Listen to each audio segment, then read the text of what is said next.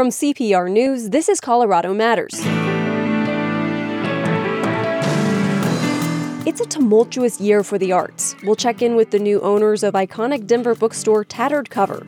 Then, a Grand Junction painter tells us how she's navigated a changing art market and stayed creative despite social isolation.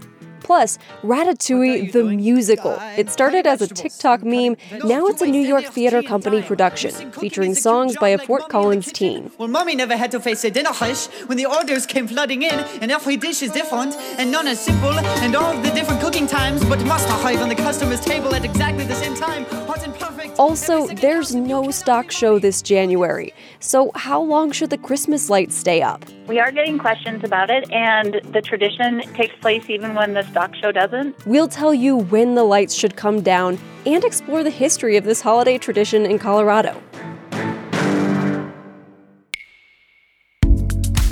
Every street has stories, and every year, Denverite tells a few during our Street Week. Hi, I'm Anna Campbell, editor of Denverite, and this week we're pounding the pavement of Denver's Bruce Randolph Avenue. Look for profiles of folks we meet there, some standout restaurants in the neighborhood, and a dive into the life of the man who gave Bruce Randolph Avenue its name and its heart. Check out Street Week and sign up for our daily newsletter at denverite.com. This is Colorado Matters from CPR News. I'm Avery Lill. Iconic Denver bookstore Tattered Cover is under new ownership. Its last owners came under fire during the summer's Black Lives Matter protest when it released a statement that said the business would not engage in public debate and has historically held this stance. The statement sparked outrage from community members who felt that the neutrality was a form of injustice, and this prompted the owners to issue an apology. Well, Tattered Cover has since been sold, and now it's the largest black owned bookstore in the country. The new owners are Kwame Spearman and David Back. Guys, welcome to the show. Thank you so much. It's an honor to be here. We're longtime CPR listeners. I'm so glad. Kwame, let's start with the controversy from the summer that I just described. How did you feel about the former owner's initial statement, and how would you have handled the situation differently? Sure. You know, I think the first thing to say is I, have really enjoyed getting to know Len and Kristen. They are absolutely fantastic people, and I think once you get to know them, you read the statement statement a bit differently.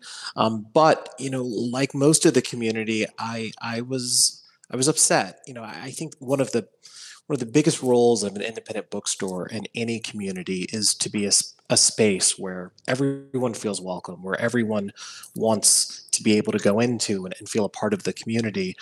And to live up to that, you've got to want to be on the right side of history. And so I, I think the statement was was not necessarily the, the, it didn't come off the way it was intended. Um, I, I think Len and Kristen are fantastic people, and I really look forward I really look to moving forward and you know really cherishing the notion that this is now the largest black-owned bookstore and Len in and the United Kristen States. Are, oh, good. And Len and Kristen are the former owners.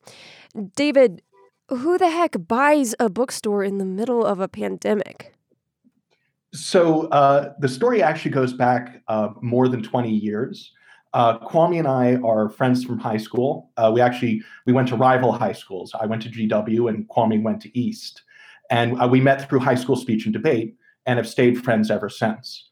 Uh, we're both really passionate about Colorado and we're both very interested in business and entrepreneurship. And so we've been talking about various ideas, well, ever since high school. And uh, my first job actually was as a cashier at Tattered Cover in Cherry Creek when I was 15. So Tattered Cover is a, you know, it's a place that really has a, a special place in my heart and Kwame's heart and the heart of a lot of people in Denver. Um, I, I, moved back to Denver after 18 years away in December to help my parents, uh, who are old and need need help.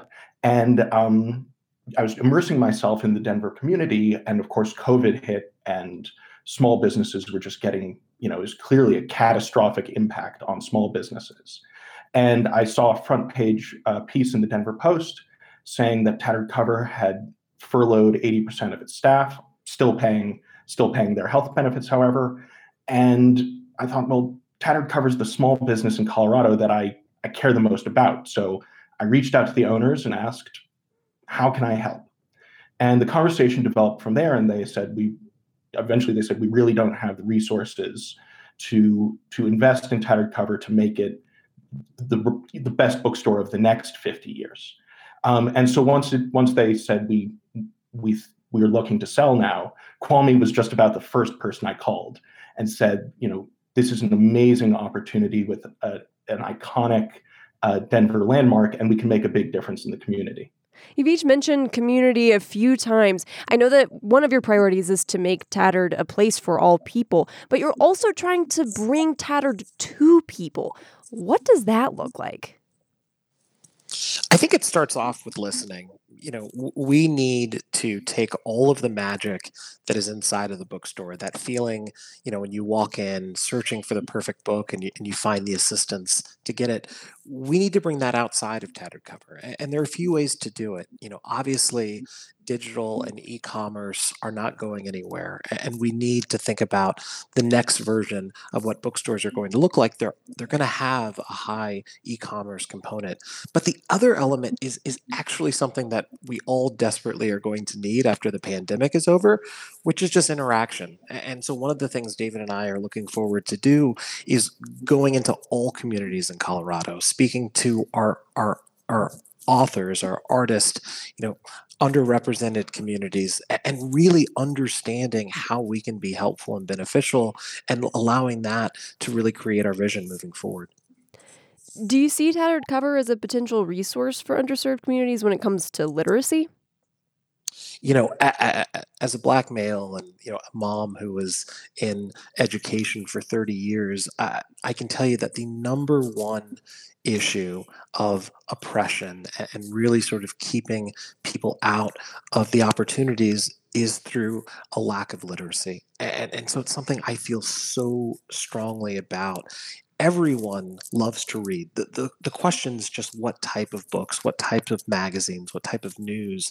But everyone in their core can appreciate and love reading. And so one of the things that that we look forward to doing is being a source of getting our literature into communities, especially with everything that's going on right now with remote learning. There's never been a time in which an independent bookstore like the Tattered Cover is needed to help continue to advocate for literacy, potentially among Denver's youth.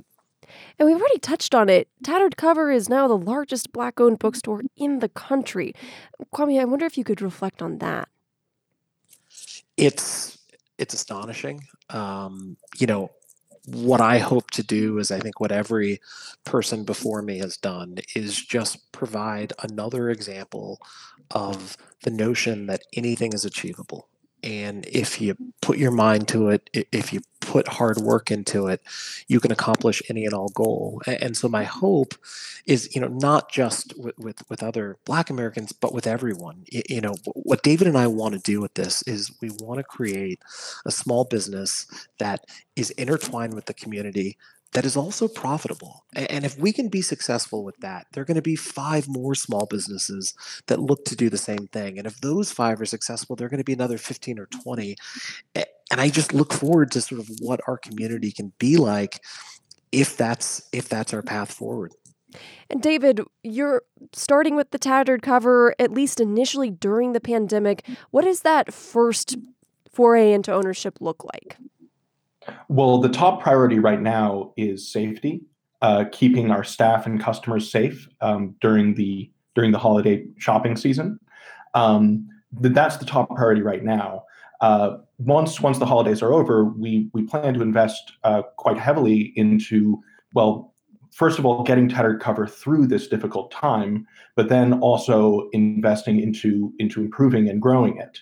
Um, next year is actually Tattered Cover's 50th anniversary, which is something we're really excited about. It's a great opportunity both to look back at the traditions and history of what has made Tattered Cover the best bookstore in the Western Hemisphere, um, and and also to look forward and say, well, what does the bookstore of of 2060 and 2070?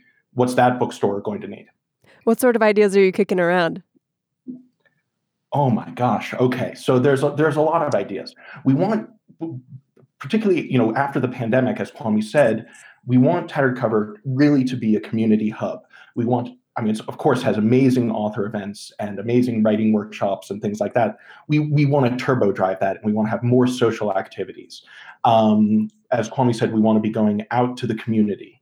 Uh, we're opening. We, we have two new locations coming up. Um, one in uh, Westminster, and then our our historic Lodo location is moving to McGregor Square, right across the street from Coors Field, and uh, I, and then we'll keep going from there.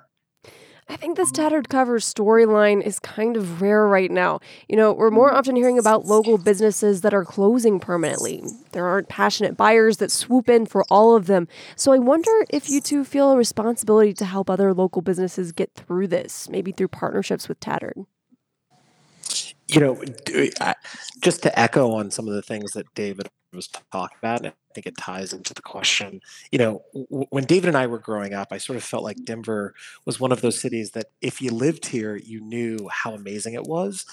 But when you went outside, it was sort of off the radar.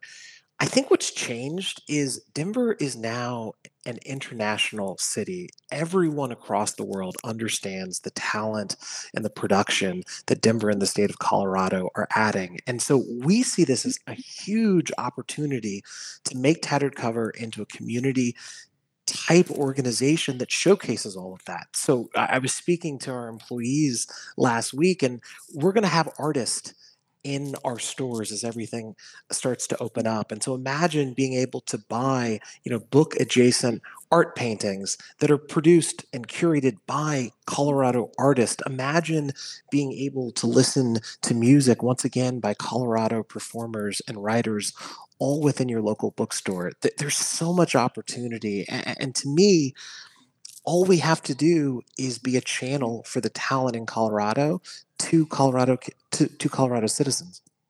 This is an exciting vision. Okay, before we go, what are you each reading right now that you would recommend to our listeners as well? Um, I, am I'm, I'm reading something probably. I'm Kwame's probably reading the same thing. I'm reading Barack Obama's uh, newest book.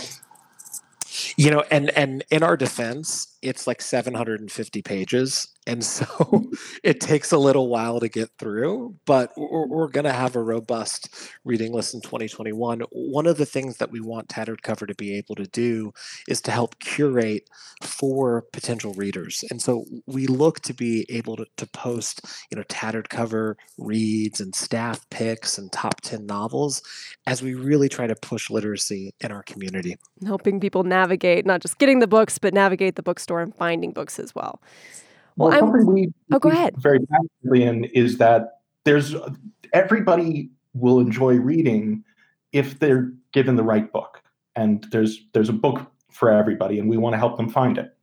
I love that. Well, thank you both so much for being here. Thank, thank you. you for having us. Kwame Spearman and David Back are the new owners of Denver bookstore Tattered Cover. Many artists are used to working alone in the studio, that's different than pandemic isolation. Grand Junction painter Diana Fritzler has found new ways to get inspired and market her work. Hi, Diana. Hi, how are you, Avery? Doing well. How are how are you doing?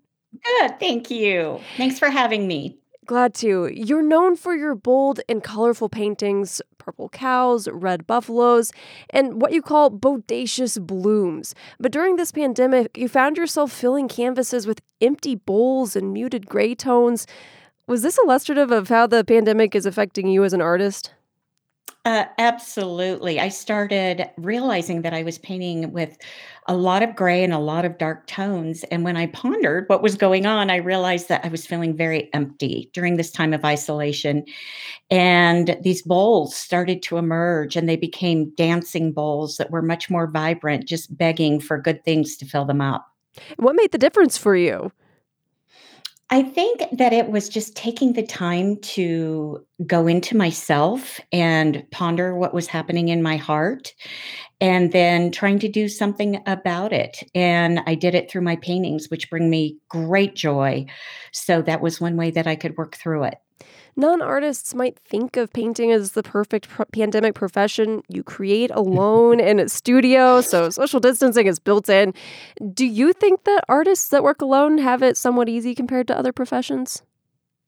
I think that we do in terms that we're kind of used to it. However, we also are used to being around lots of people at shows, at gallery openings, art fairs, all of those things. And I know for myself, I'm desperately missing my collectors and, and meeting new people. And I believe others are as well. And that kind of brings in this idea of the marketing, and we'll get to that in a little bit. But first, it seems like visual artists may suffer from the same angst as live performers who miss the audience interaction and the applause. Do you find yourself pining for that feedback that you'd normally get in gallery openings or those art shows or dealing with collectors? Oh, absolutely. it's um the silence is deafening for sure. It's very difficult I believe any artist, whether performing or visual, any type of artist has doubts about what they do and often can feel insecure about what they're doing. And the way that we get our feedback and the things that really push us to move forward and explore is the feedback from people. And I definitely miss that. I know others do as well. Do you find yourself finishing paintings and wondering who is going to buy this just because you haven't been able to get that feedback that you normally would? Um, I always feel that way. um, I think most artists, when we finish a painting, and even though we may love it and feel so great about what's gone into it and that it uh, explores what we're trying to communicate, there's always that thought of, is it going to sell? Is, is this anything anybody would be interested in, especially the artists who rely on this for their uh, income? We should say you've been a professional artist in Colorado for 24 years. Galleries across the state and New Mexico display your work, so do Denver Children's Hospital, St. Mary's Hospital, and Colorado Mesa University. You're also in demand as an art teacher. Do you think that you are better positioned than some artists to weather this pandemic? Um, yes, I feel that I am in some ways because I my background is in marketing and so I've always been intrigued by marketing and have tried to keep up with technology, although I don't do all that great of a job sometimes. Um, but that has really helped me kind of get a, a leg up in this pandemic. I think that artists that are really not comfortable with technology or who have not been involved in marketing themselves are perhaps having a more difficult time. And you said you're worried for folks for whom this is their full time gig and who struggle with that marketing aspect. Do you know that? Do you know artists who have folded up their easels and given up? I know artists who do the it's called the art fair circuit who travel the country during this the spring and summer and fall months and go from one art festival to the other to sell their art. And that's pretty much shut down obviously this last year. And i do know some of those artists who have just said i'm done. I, I just can't do this anymore. That breaks my heart and tell me a little more about the pandemic's financial hit for you and your art community I think it varies from artist to artist. Um, I'm fortunate in that my art business uh, is not the sole income for our household, where it is for some. I think that um, it's it's been hard hitting. Although I do have to say that, especially in the last few weeks, the community has really rallied, and I have um, my sales have definitely increased. I think that most artists I talked to, they were down, especially initially, because everybody was scared, so scared and uncertain. But I, I do believe they're picking up, but it definitely has had a financial hit on all artists that I know. I have to imagine that this would always be a time of year when sales would probably pick up because it's the holidays and people are buying gifts. Are you seeing the demand match what it might other years? You know, actually, just in the last two weeks, I went back and kind of reviewed what happened last year and compared it with what's going on this year. And it is about the same. And this is your full time profession. So, like we're talking about, it is not all painting. A big chunk of your time is on this business side of things. You've mentored artists who are learning those skills. Talk about the challenges that folks are facing when they're adapting to marketing in the pandemic. I think that um, anybody, whether they're an artist or another entrepreneur, find difficulty in learning um, all of the ins and outs of technology because that's how we're having to communicate with people right now. And that can be really intimidating, really scary, and confusing. So I think there's a lot to learn, and it can be quite frankly overwhelming. So I think that that's probably the biggest challenge. And then also knowing how to communicate, um, how to tell our stories, what's appropriate to share. All of those kinds of things are are difficult. What is your best idea for getting art into the hands of the public during the pandemic? I believe that this is a really great time for artists to sit down and understand more about why they create and what they're trying to say, and then craft communication that shares that with other people. I think that the more that people know about why you're creating and what you're trying to say, the more likely they are to become involved in your art so much of this it's about communication and the stories that you were telling. We're all living through this crazy story with the pandemic. Tell me a little bit more about how that's shaping your work but also just how you're staying inspired as it drags on. You know i think the thing that inspires me the most are my students um, teaching workshops via zoom um, I mentor several people around the country, and talking with them gets me really inspired. And I find that I learn just as much from them. It's it's absolutely wonderful. I also find inspiration from other artwork. Um, I've been actually accessing online gallery openings and talks and those kinds of things, and that's been very inspirational for me as well. How has it been to teach over Zoom? Um, initially, it was pretty scary, kind of a challenge. Uh, I feel very comfortable with it now and have learned to really be able to um, feel close to my students as we move forward. So I I like it, although I would rather do it in person, of course. You said that you have students from around the country. Do you see the art scenes that they're participating in hit the same way Colorado is? Absolutely. And what stories are you some, hearing? Yeah, some that are even worse. I know New Mexico um, is having a really difficult time, and the galleries have had to shut down again. And so it varies from state to state, but it's pretty much countrywide. Another question about teaching over Zoom. I mean, I think of the pausing and the low resolution. How do you get close enough to students' work to really see what they're doing? That's a great question. Um, I actually make them hold it up in front of their computer uh, to discuss it. And then once they do that, um, I can share their screen with the other students so that we can all learn together and I can zoom in on it. So it is a little awkward, but it works. What a crazy year. Well, Diana, thank you so much for joining us today. Thank you so much, Avery. I sure appreciate it. And I wish everybody out there well. Diana Fritzler of Grand Junction is one of hundreds of professional artists around Colorado trying to make a go of it during the pandemic. This is Colorado Matters from CPR News.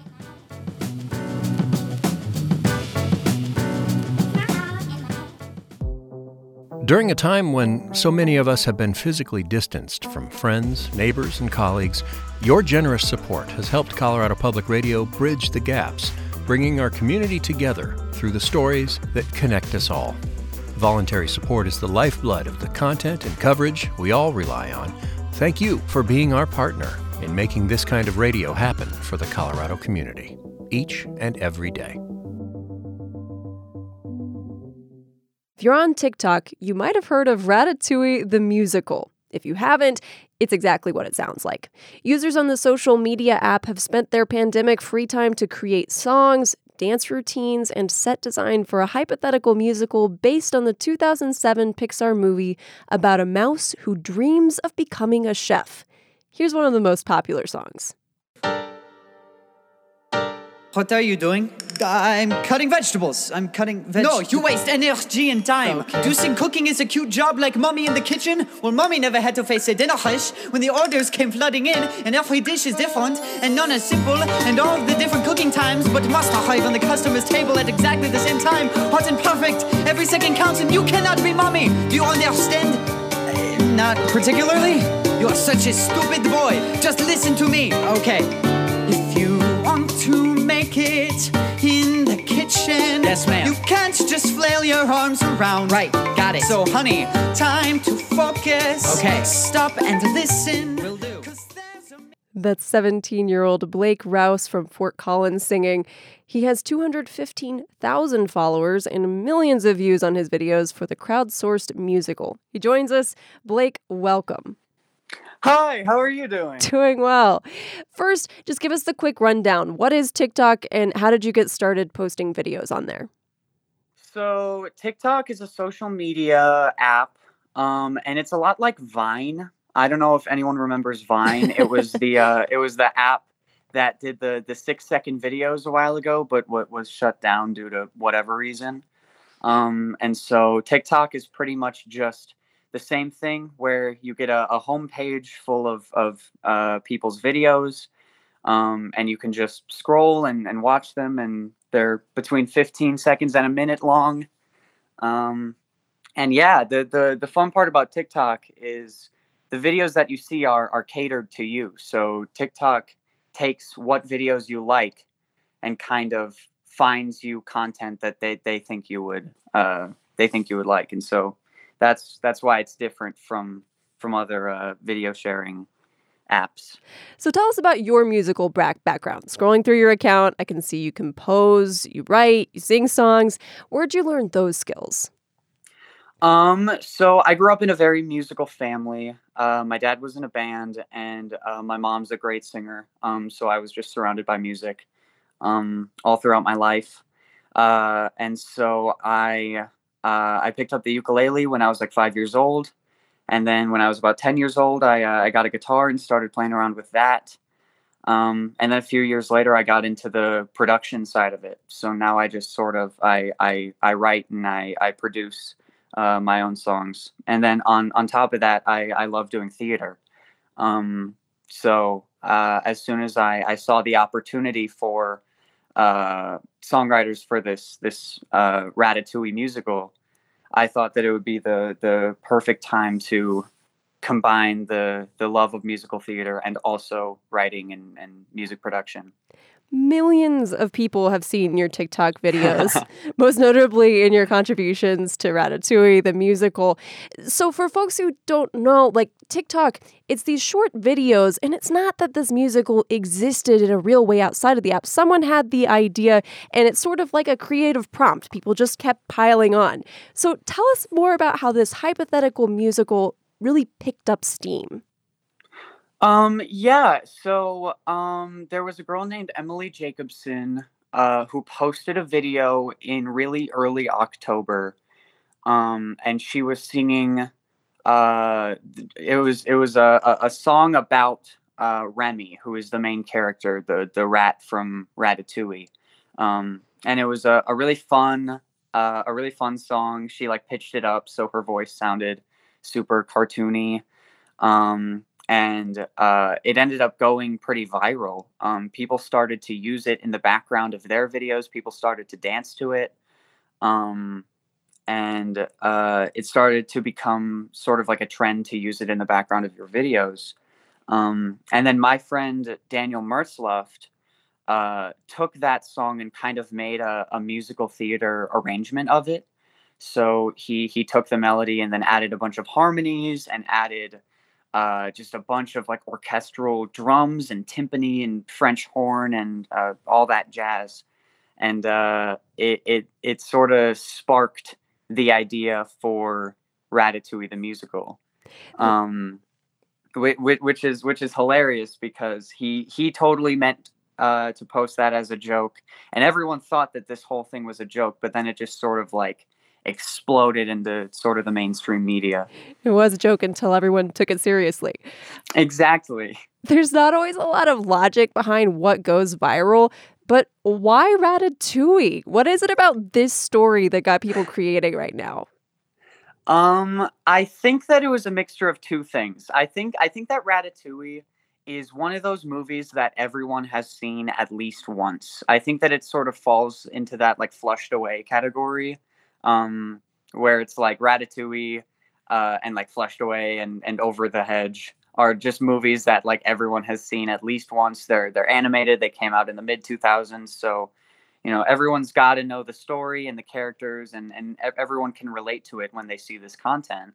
So um, I think uh, it was coincidental uh, due to Emily's video. Um, and also, uh, quarantine and the, the, the pandemic totally helped with that uh, coming to fruition.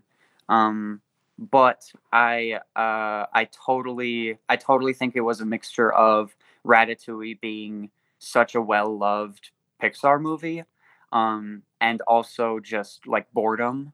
Um, and people coming together uh, to like have an ounce of musical theater uh, right now because there's there's no live shows right now. It started, like you said, basically as a joke, but it really has gotten serious. It is so popular yeah. that a Broadway production company is streaming a digital version of the play to benefit the Actors Fund. It'll be streamed yeah. on the first day of the new year. Are you part of that production? Uh, yes, I am. I so I'm gonna have two songs as uh, a, a, a, a part of that, which is is super cool. Um, yeah, it's a it's a it's a Disney event. Um, so it's it's completely legit. It's not like a, a rinky dink TikTok creator live stream. It's like it's like the real deal. Um, and as soon as we got that announcement, I knew I was like, okay, yeah, this is no longer like a, a niche TikTok theater joke. This is kind of something that that people are starting to care about. Um, yeah, it's it, it's cool. There are songs in the musical, obviously, but what else is going into the production? Um, so it's going to be a a one day charity live streamed event. Um, so all of the money from the tickets uh, is benefiting the Actors Fund. Um, and uh, it's it's right now it's a lot of arranging and um, it's a lot of uh, just trying to to fit all the work within the span of a month um, because uh, the truth is the bulk of the work is already done. Um, we already have music we already have lyrics um, it's just sort of a matter of um, arranging it and uh, we are working with an orchestra um, and we we have to find actors and um, yeah it's it's totally the real deal. So it's uh it's it's it's really cool. Do you have any dream castings? Oh i do um i i mean having having linguini as as andrew barth feldman um who was evan hansen on broadway uh would be incredible um and having Emil as as Josh Gad um, was definitely uh, someone that I've thought of. Josh um, Gad was in Frozen. yeah. Uh, ah, yeah. It, it, you know what? If if the stars align, maybe we could get uh, the the the the cast that I'm I'm I'm picturing. Um, but uh, it's it's gonna be it's gonna be totally cool no matter who they cast. You wrote Tango Linguini, and that's the song that we heard at the beginning.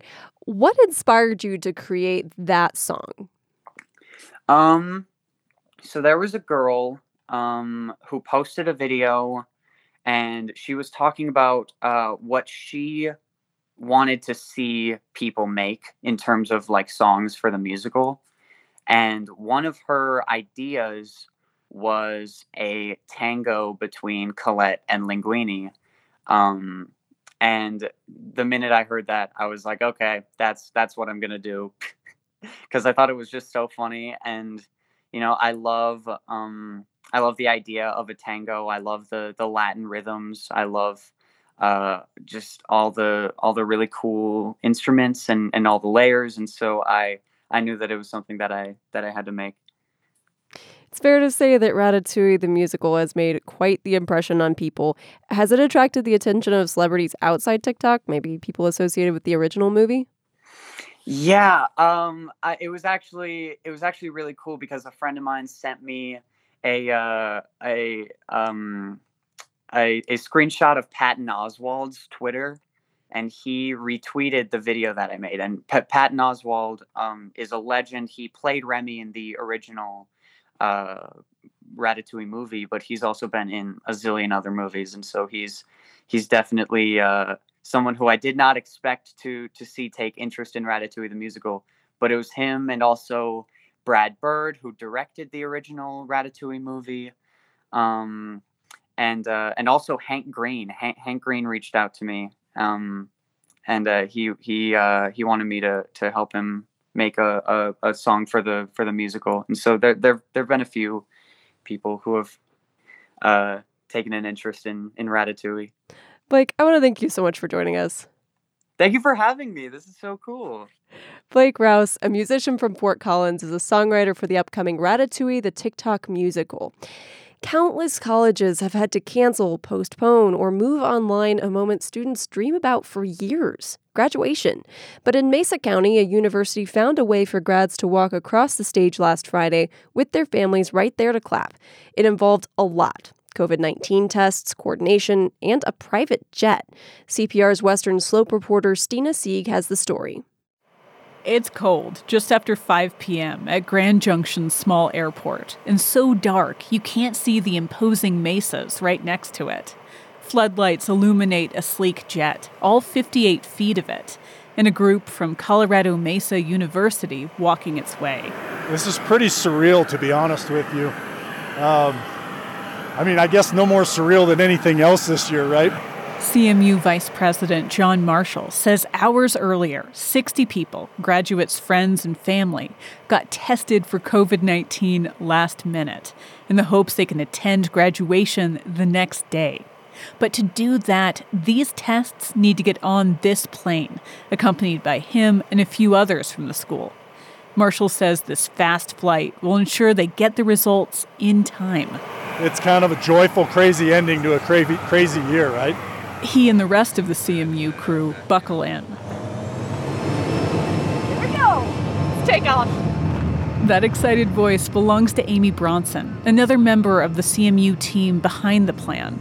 While a private jet might sound like a drastic solution, this part of the state is isolated, nearly 300 miles and one big mountain pass away from the testing facility. Emma Lienerman coordinates CMU's testing program we had to drive the test tonight, I don't know that they would have got there. Especially since out her window, she can see snow rolling in. After only about half an hour, the group lands in Loveland. As they hand off the box of tests, everyone looks excited. Even Matt Dukes, a scientist at Warrior Diagnostics, who met the plane. Thank you. Appreciate it. I'm going to go and get to work. All right. Thank you. Yep. Take care. Have a great night.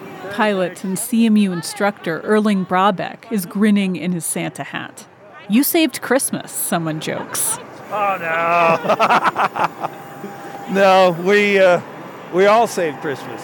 Including the man who donated the jet, Kevin Davis, who runs a local car dealership. You know, I hope the students appreciate it and and I, I just, you know, like to see them go out and make a difference in the world. Davis dropped out of high school, but eventually got his business degree from CMU. It means a lot to him that a large portion of these students are the first in their family to graduate college. For sure, I am too. It's a big deal. It's pretty exciting. Jenny Alicia Rodriguez. The next morning, people are spread out in the stadium as they watch oh. graduates receive a diploma and a gloved fist bump from the school's president. Everyone is wearing a mask.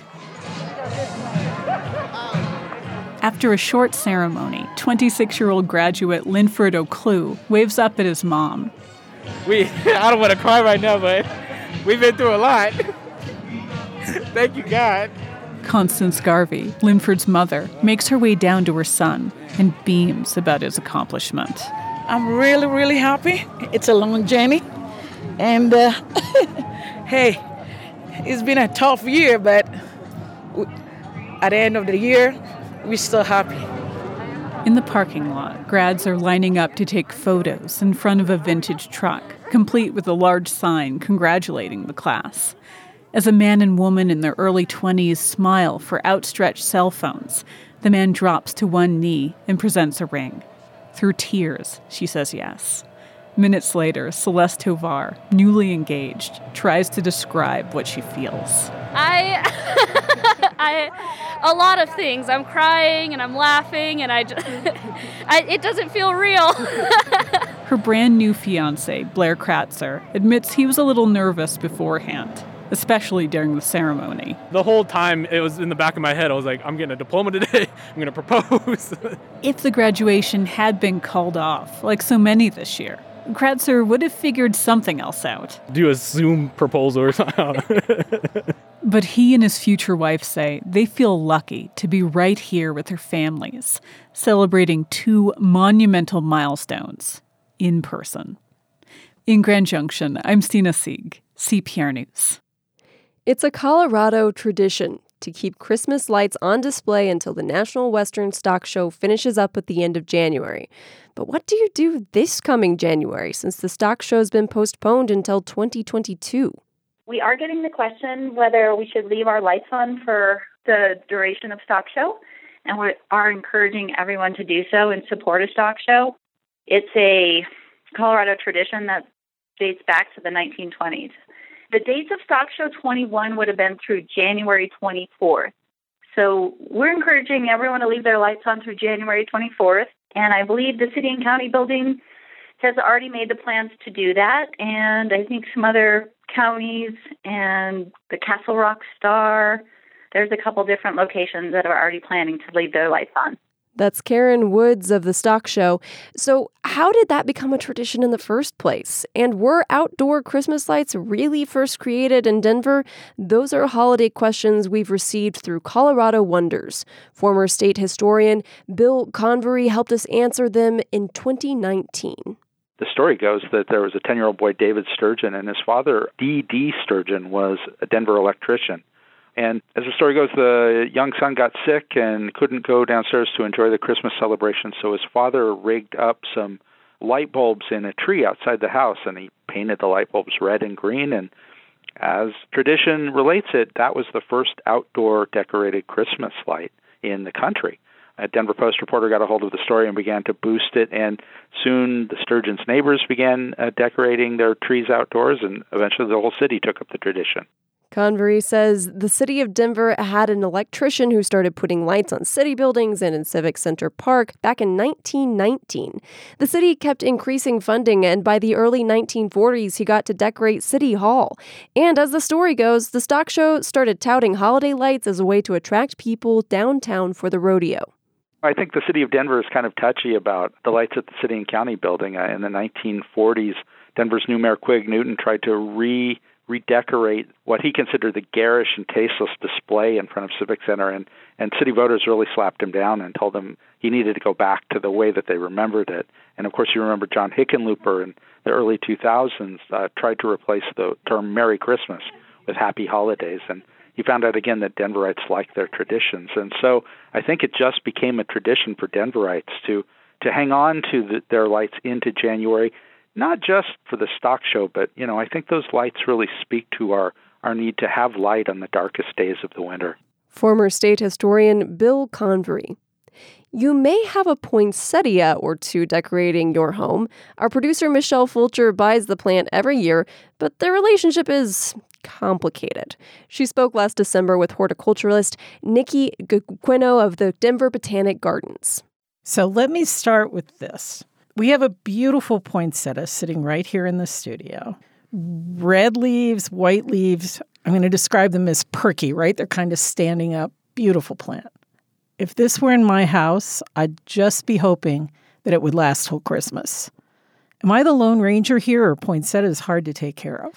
They can be a challenge to take care of because most people, they love to overwater plants. Poinsettias like to dry out between waterings.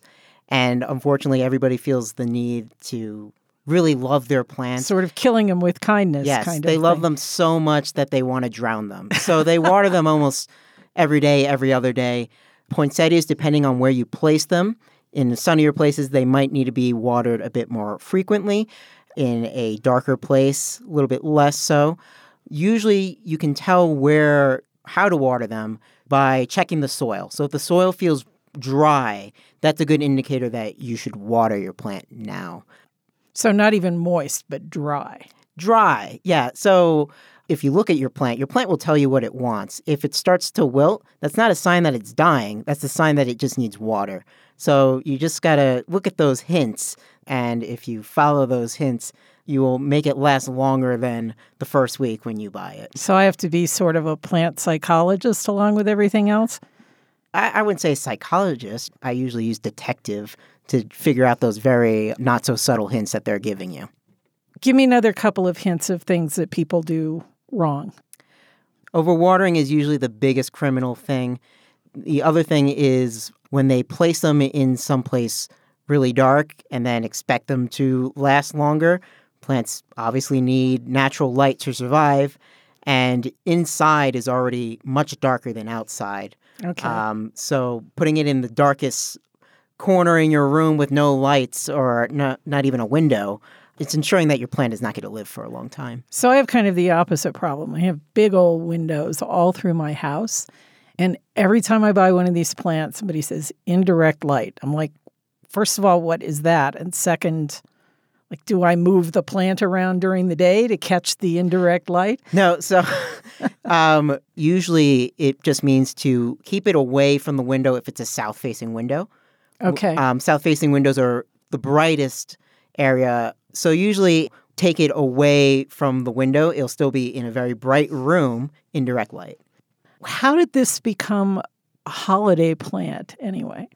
So they're well known because of their bright red bracts or white bracts, pink bracts. There's And so bracts many, are leaves. Yes, it's just been a staple from our greenhouse industry. They're very easy to grow and cultivate, and it's also just because it's a, a pretty cheap plant for greenhouses to grow. So the poinsettia is native to Mexico.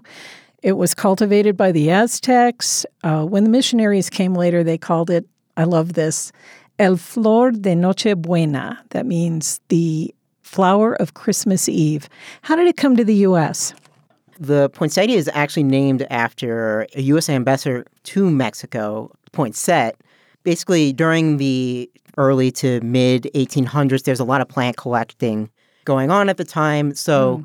people love to have all these rare exotic plants. And then over time, it just became a staple for those lovely red or white bracts that they can grow for the holiday season. What do you think of poinsettias? You're a horticulturist. I ask that question every day too. Actually, I'm not a huge fan of poinsettias. Um, I I wish that we used more anthuriums, which is another amazing aroid family plant that um, is usually used actually in Europe more for their cut flowers during the holiday season. And what do anthuriums? Do they have like a popular name? I Uh, flamingo flower would Cool. probably be the most common name. It's a staple houseplant here in the United States as well. Um, continually blooms red flowers. Oh, nice. Um, it's just a great plant and much sturdier than a poinsettia. The problem with things like anthuriums is that they're much more expensive. Okay, so there's a myth that goes with poinsettias. Poinsettias. There you go. There you go. Um, that they're poisonous, right? No. So they're related to they they are euphorbia, and there are a lot of euphorbias, and some of them are toxic. But um, poinsettia is not toxic. Same thing with like the concern of feeding your dog or cat. It- Right. It's not going to be the end of the world if they accidentally bit a leaf or two off of it. Nick Giaquinto, horticulturalist at the Denver Botanic Gardens, speaking last December with Colorado Matters producer Michelle Fulcher.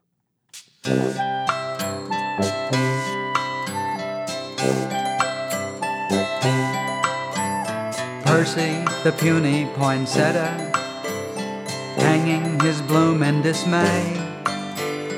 If they had just kept him wetter, he'd be a houseplant today. Folks like the other plants better. Now he's alone on the shelf. Even a plant with no uncle or aunt shouldn't spend Christmas Day by himself. Thanks for joining us. That's it for Colorado Matters today. I'm Avery Lill. This is CPR News. One at a time best friends were adopted till Percy was left all alone. Percy, the puny poinsettia.